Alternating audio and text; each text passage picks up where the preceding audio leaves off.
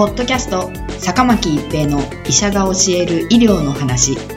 この番組は大学病院の内科医であり医学博士である坂巻が疾患や予防医療といった医療に関してお話しする番組ですそれでは今回の番組をお楽しみください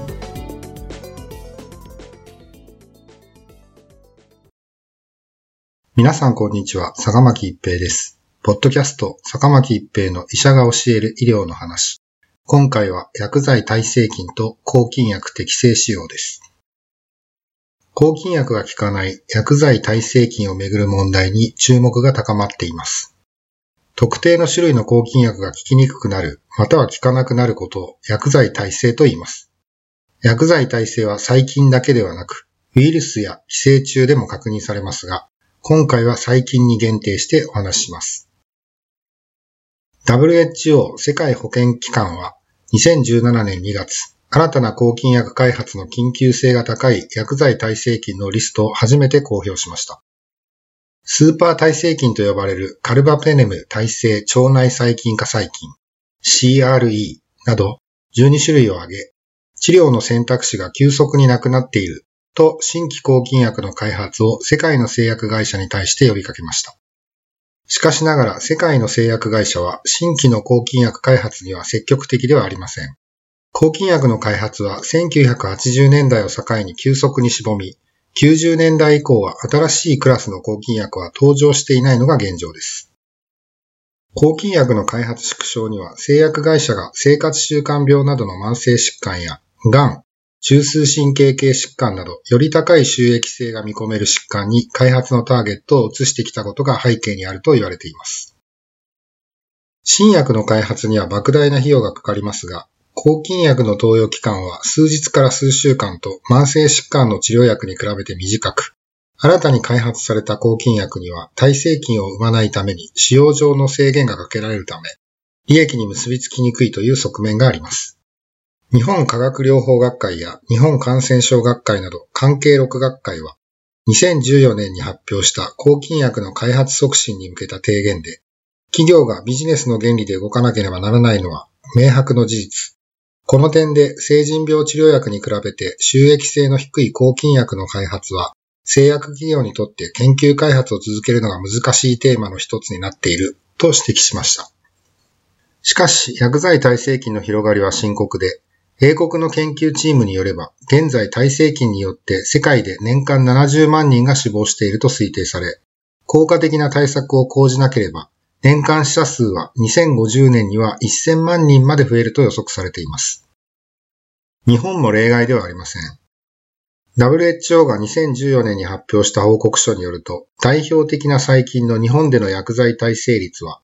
カルバペネム耐性緑膿菌が17%、第3世代セファロスポリン耐性大腸菌が18%、ペニシリン耐性肺炎球菌が48%、メチシリン耐性黄色ブドウ球菌が51%。前の2つは諸外国と同じか低い水準ですが、後の2つは海外と比べてもかなり高い水準にあります。世界中で特に深刻な問題となっているカルバペネム耐性腸内細菌化細菌 CRE の耐性率は0.1から0.2%と低い水準を保っているものの、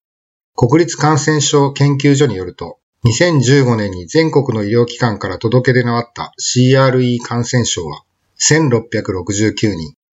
このうち59人、3.5%は報告時点ですでに死亡していました。新規の抗菌薬の開発に期待が持てないとなると、既存のお薬をできるだけ耐性菌を作らないように、また広げないように大切に使用しなければなりません。日本では2016年4月に薬剤耐性、アンティマイクロバイアルレジスタンス AMR アクションプランを発表し、2020年までに抗菌薬使用量の減少を目標に挙げています。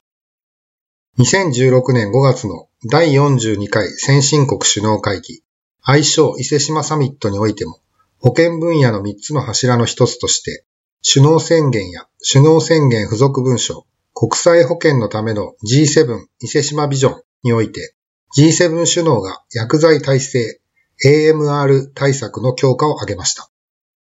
2017年6月に厚生労働省から出された抗菌薬適正使用の手引きの中で、急性上気道炎に対して多くはウイルス感染であり、感冒、いわゆる風邪に対しては抗菌薬投与を行わないことを推奨するとしています。風邪と言われる上気道炎はほとんどがウイルスによる感染症であり、抗菌薬は効きません。抗菌薬は主に細菌に対して効果があるものであり、不適切な使い方により、その抗菌薬が将来効かなくなることがあります。我々医療従事者は不必要な抗菌薬は処方せず、適切な抗菌薬を適切な量、適切な期間処方する必要があります。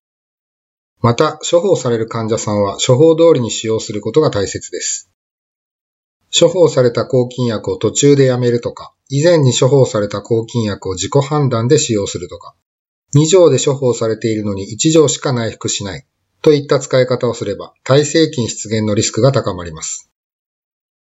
不適切な使用を重ねると耐性菌を生み出し、その耐性菌が周囲の人々に広がってしまう可能性があります。薬剤耐性の拡大を防ぐためには、私たち一人一人が適切に薬を使用することが重要であり、これによって薬剤耐性のリスクを減らし、将来の我々の、また次の世代の健康を守ることにつながっていくということを意味しています。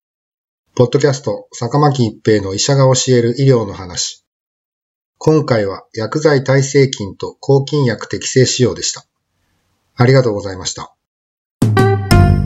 ポッドキャスト、坂巻一平の医者が教える医療の話。